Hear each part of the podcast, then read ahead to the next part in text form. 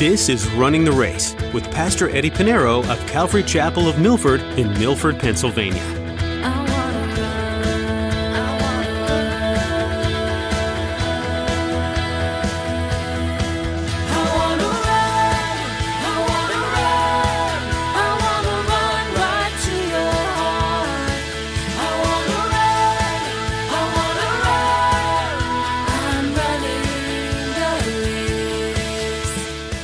Mormons believe in a Jesus.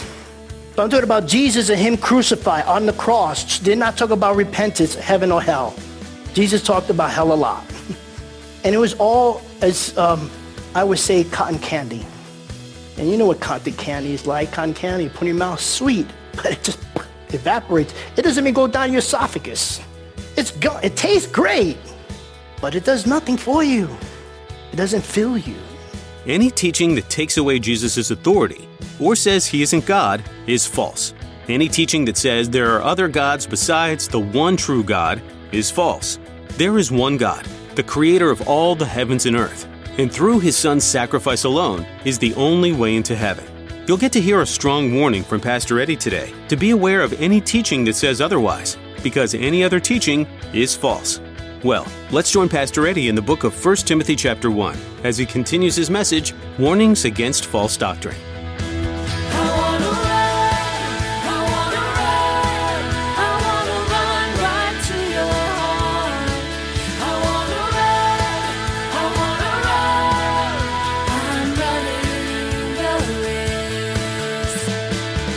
You know, there are pastors who've been ex-prisoners, murderers, drug dealers, drug addicts. One is uh, Pastor Mike MacIntosh. He's always been my mentor.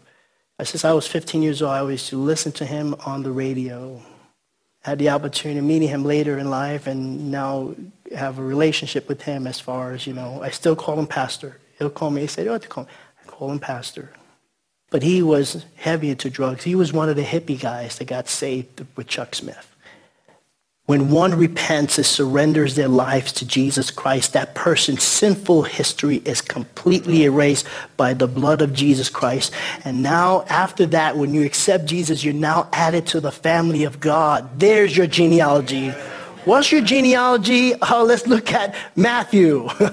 and it leads to Jesus Christ. I am now a son of Jesus Christ because that's the genealogy that matters. We've been grafted in. Titus chapter 3, verse 9, Paul says, but avoid foolish disputes, genealogies, contentions, and strivings about the law, for they are unprofitable and useless. I love Paul. Endless genealogies, these genealogies means nothing. The only genealogy that matters is given to us and listed for us in the Bible from Genesis chapter 5 in the Old Testament before the flood. It leads all the way up to, and it connects with Matthew and the book of Luke, the genealogies of the Messiah. That genealogy is the most important of them all. That's why some people always ask the question, well, why did Cain get his wife? Who cares? We know it's probably going to be his sister, but you don't understand.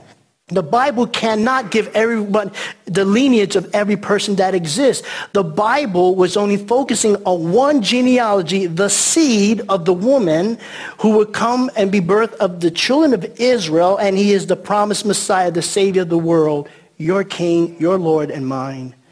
That's the genealogy that matters. So people get all caught up in that, but what that does also, it causes disputes. Foolish things, fables, myths, genealogies, all it does is causes disputes. That's what Paul says here. And the reason why these things cause dispute is because it's not godly and it's not biblical. Unless you're pointed to Jesus' genealogy. Other than that, that's the reason why it causes dispute because whatever the topic is, is man-made. Is either fictional it is the word of God that binds us and unites us together in agreement. We have this koinonia, the word, the Greek word koinonia is fellowship. We have something in agreement, Jesus Christ and the word of God. There can't be no disputes there. Now, granted, some people dispute the word of God. And even Paul says, what are you disputing? You know, find the truth. Rightly divide the word of truth and divide the word of God and seek the scriptures to find the truth. But Paul writes here in the end of verse 4, said it causes disputes rather than godly edification.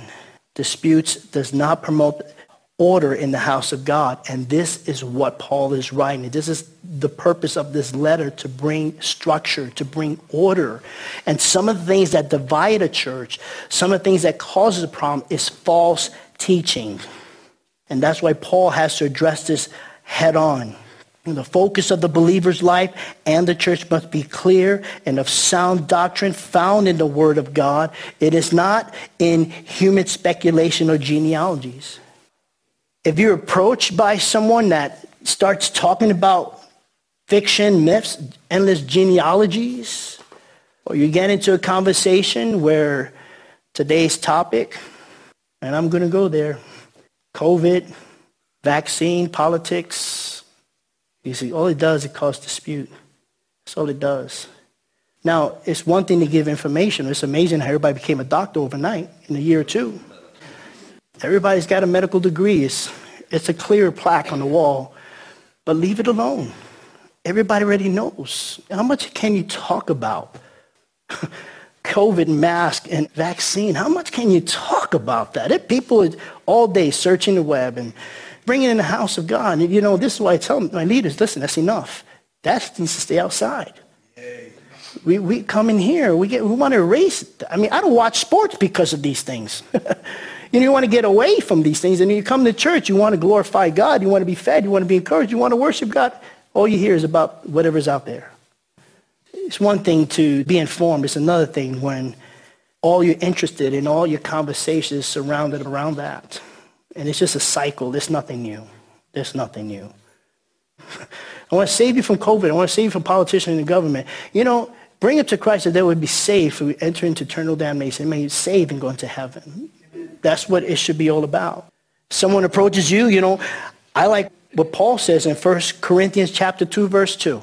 He says, For I determine not to know anything among you except Jesus Christ and him crucified.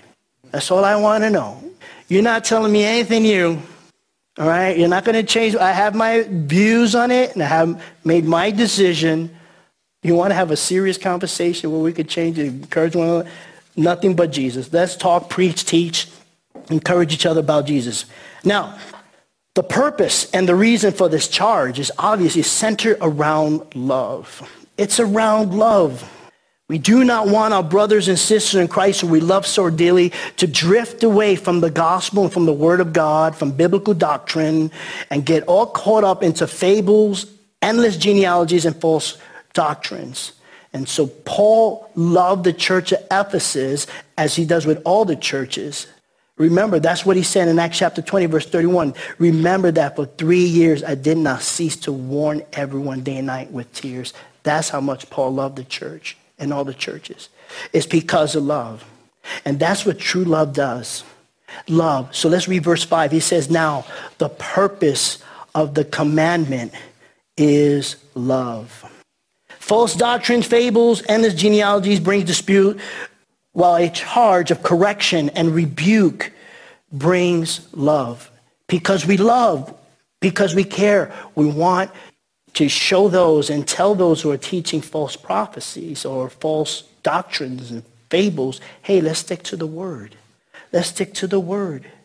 Jesus said in John chapter 13, verse 34, a new commandment I give to you, that you love one another as I have loved you that you also love one another. Of all the commandments, love is the greatest of them all. It's the greatest. Jesus said in Matthew 22, verses 37 to 40, Jesus said to them, you shall love the Lord your God with all your heart, with all your soul, and with all your mind. This is the first and greatest commandment. The second is like it. You shall love your neighbor as yourself. On these two commandments hang all the law and the prophets. So he says in verse 5, now the purpose of this command is love from a pure heart, from a good conscience, from a sincere faith. A beautiful trilogy that Paul gives us here is the fruit of a sincere, true love. A pure heart, a good conscience, and sincere faith. Now, in the Bible, when it comes to the heart, it describes who a person is in the inside. It's the core of who you are. When a person is born again, he has been cleansed from sin and transformed by God. This will produce a pure heart. Jesus said, blessed are the pure in heart. Now you may say, wait a minute, I don't have a pure heart. And I'm sure the guy next to me doesn't have a pure heart. I like what Jon Courson said, you know, he always gives the greatest illustrations. He says, you know, all soap, like bar soap, is clean. All soaps are clean. Right? You go to the aisle where the bar soaps are located. They're all clean. They're all going to clean you. But there's only one soap that is 99.99 pure. It's ivory soap, right? I say all clean, but you know, positionally, we have a pure heart because Christ is in it. Practically, it needs some work. But it's those who have a pure heart. And we have a pure heart, we have a love for one another that when they fall into false doctrines, we love them so much. We don't want to veer off or go astray. We want them to know the truth. Secondly, a good conscience. It is what God gives by his spirit that allows us to discern the difference between God's way and man's way. So discernment, discerning what they're teaching. Is it true? Is it biblical? You just could ask a question. And listen, brother or sister, you said something. I just want to make it clear what you were saying. I want to understand. Then you have discernment after you have a nice little discussion and you know you rightly divide the word of truth in love and you encourage one another so it's discernment and we need discernment so that way we can correct one another in the truth of the gospel not outside teaching false teaching false doctrines then there's a sincere faith it's a genuine faith it's speaking about a faith that's genuine unlike the false teachers they did not have a sincere faith they did not have a sincere faith when one just talks and does no walking. There's no fruit. It is a genuine trust. To have a sincere faith is to have a genuine trust and confidence in God and in his word. So we're to have a sincere faith and when we correct one another love. This is the heart, but it's all about love. It's not for us to say, well, listen, I know the Bible more than you and you're wrong. Usually when I hear something that's I never heard before, I like to give people the benefit of doubt you know, I might be wrong. I mean, there's some things that are not wrong. Jesus is God. He died on the cross for me, you know, just the basic doctrine and theology. But when someone has a different view, I like to see what their views are and what they're teaching because they might be right. Or as I listen, I'll know what's being taught out there. Now I'm learning these false teachings that are out there and I could go home and study a little bit more. And so it's important for us to share with one another in love. You know, when we find people are teaching wrong or they have false views about God and relationships and things like that, say, this is what the Bible says. And out of love, not because you know more than anyone. Nobody knows the Word of God. The more I learn, the more I know I know nothing. you know? And we need to do it out of love, not to be we, we know everything, because the Bible tells, be careful when you correct those who fall, because lest you might fall yourself. Let us love with a pure heart and a good conscience, with a sincere faith, correcting one another in love. Verse 6 and 7, Paul goes on to say, for which some having strayed, for which some having strayed. Why have these strayed away? Well, obviously, they veered off the word of God. They veered off from the gospel. Obviously, they didn't have a pure heart and a good conscience and a sincere faith. They cared about themselves and sharing their false doctrines. They wanted to be right. They wanted to be their way. And this is why they strayed away, from which some, having strayed away, have turned aside to idle talk. Because they have strayed away from the gospel, they have turned to idle talk, meaning meaningless discussions, which is speaking of the fables, endless genealogies, and other doctrines.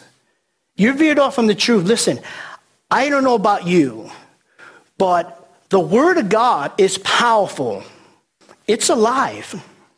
It's alive. And I don't know about you, but I get blown away every time. There are times when I've actually studied and taught something maybe three or four times, but I come and I come across maybe commentary or another book, or I just meditate on something. I do further research. I'm learning something new. You could read Shakespeare, know it by heart. It doesn't change. You could read from the greatest literature, those who write incredible books. Once you read it, that's what you get. But the Word of God is the only one, the only book that actually you can read and it blows your mind every time you open it up. It's, I read this passage a hundred times because it's alive. It doesn't need my power or doesn't need me to beef up the sermon in any way. I don't need to have, you know, illustration or little act or display up here. It's a shame. Uh, some people, uh, new churches and preachers, they want to give illustration. I know one pastor gave a illustration. He came down the zip line. What he taught, I have no idea. And then I know another, he was messing with drones and drones all over the church, like three or four, shh, you know. I said, wow. I said, wow, great. I know people are going to remember when they get out of church, what did you learn? I don't know, but I'm going to get that drone. One pastor, you know, that was doing worship, but there was a tent, like a camping tent on the center of the stage. At the end of worship, he came out of it. He was in there all that time. and he was just talking for almost 30 minutes, 30 minutes about camping. Finding all kinds of ways to entertain people. They're not being fed the word of God. They're being entertained. How many of you watch TV? A lot of TV. I'm on to zero right about now. Because I sit there and all those hours wasted. What has it done for me? I don't know. Catching up, I don't know, the episode, season 250, episode 3 of I don't know what. Nothing. And now the church is becoming like that, where you actually can't even open up and now read the Bible, see what it's telling you. So when you go home, we finished First, Second Thessalonians, and I hope some of you, when you come across that book, you already know because you have your notes. You've been, you know what it's talking about. And from there, it builds up in your knowledge and your relationship and your faith with God because you're continuing to learn that book. And you, you don't need, I don't need bells and whistles. And I thank God for that. I don't need to give you my stories. I thank God for that. My life is boring anyway. Teaching the Word of God, sticking to the Word. It doesn't need you to beef it up. It doesn't need you to try to get some ideas and catch the people and tickle the ears. It doesn't need that. I remember I listened to a famous motivational speaker. Sorry, he was a preacher, but he was a motivational speaker in my opinion. And, you know, I know of his teaching, big on TV, big stadium, right? And I said, well, let me give this guy the benefit of the doubt. Let me sit down and listen to this guy for myself. And I watched three full sermons, if you want to call it that. Three full sermons, and all it did was tickle my ears. There was no mention of Jesus Christ, him crucified. Jesus, yes, but remember, there's a lot of Jesus out there. Mormons believe in a Jesus. But I'm talking about Jesus and him crucified on the cross. Did not talk about repentance, heaven or hell. Jesus talked about hell a lot. and it was all, as um, I would say, cotton candy. And you know what cotton candy is like. Cotton candy, you put in your mouth, sweet, but it just evaporates. It doesn't even go down your esophagus. It's go- it tastes great, but it does nothing for you. It doesn't fill you. It's artificial. It's all sugar. It's all sweet. It's tickling the ears. That's all it does. And, you know, sometimes I meet some of my friends, you know, who realize, oh, yeah, you're a preacher. Yeah, you know, you go to church, you're a Christian. Yeah, you know, I listen to this guy. And the guy they mention is like, I'm not like this guy. It was great. I, I watched him on TV. Yeah, you know, the guy was always smiling, you know. Always starts off with a joke. And it was great. And you ask him, what did you learn from that? I don't know, but I felt really good afterwards. what Bible? I don't know. Somewhere in the Bible, Genesis. You know, they start quoting Bible books. Ah, but it made me feel good, you know? Sad to say, we find many churches doing that. They're straying away from the gospel. They preach teachers without a pure heart, without conscience, without sincere faith, putting aside the gospel, biblical doctrine, and now they're in idle talk, meaningless stuff, and it's in the pulpit. They're motivational speakers. That's what people want. They want to be told how to feel good about themselves, but not who you really are. When you realize who you are and you realize Jesus is, you feel good. All they do is tickling the ears of the people. Paul says in 2 Timothy chapter 4, verses 3 and 4, he writes this, For the time will come when they will not endure sound doctrine according to their own desires because they have itching ears. They want to hear, make me feel good, tell me how great I am. They'll heap up for themselves teachers. We don't like that teacher because he tells me the truth. He's telling me that without Jesus I go to hell. Yes, that's what the Bible says. But the other teacher, he doesn't bring the, he doesn't give me all that stuff. I don't want. So they heap up for themselves teachers and they would turn their ears away from the truth and be turned aside to fables. Yeah, how do you use those drones again? Yeah, that made me feel good. I like that story. It's about drones. You know, as for me, I fear God. I fear God because of who he is, number one. I fear God because the responsibility that I have, I do not take it lightly. Because James tells me, James chapter 3, verse 1, he says, My brethren, let not many of you become teachers, knowing that we shall receive a stricter judgment. This is serious stuff because the Word of God is serious. Now, the approach of the Bible and scriptures and church and sermons has been diluted in so many ways. Oh, church, eh, sermon, oh, okay.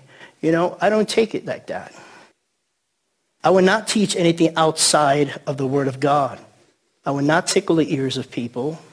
I'm not going to give you a motivational message about a better you because I'm teaching the Bible. And I depend on the Word of God because it's for me too It's for me too. And if I offend someone with the gospel of Jesus Christ, so be it. So be it. And I'm not going to be sorry because it's the word of God. Don't kill the messenger. I didn't write it. I'm just relating to what the Bible says. Jesus said, I did not come to bring peace but a sword. Jesus? Yeah, that's what Jesus said. And the sword divides families. How many of you who believe in Jesus Christ, you've been turned away from your family because of your faith in Jesus. That's the sword. Separate those who believe and receive the gospel and those who have rejected the gospel. So I'm not going to be a poly. I'm not going to be sorry for the God. I'm going to preach the gospel. The gospel is offensive to the world. It is offensive. Even a nativity scene nowadays is offensive.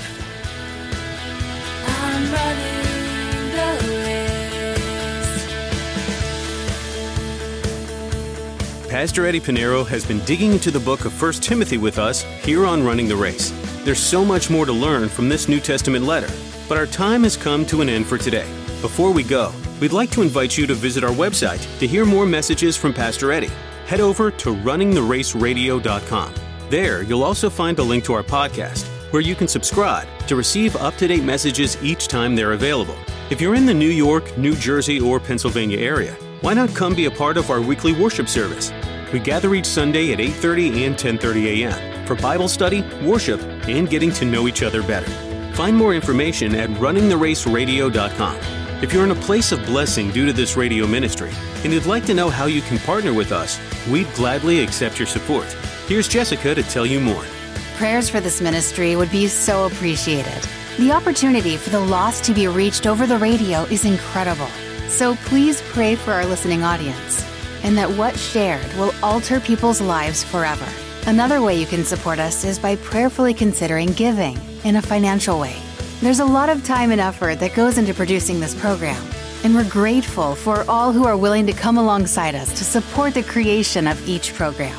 If you feel led to do this, you can find a Give tab at runningtheraceradio.com.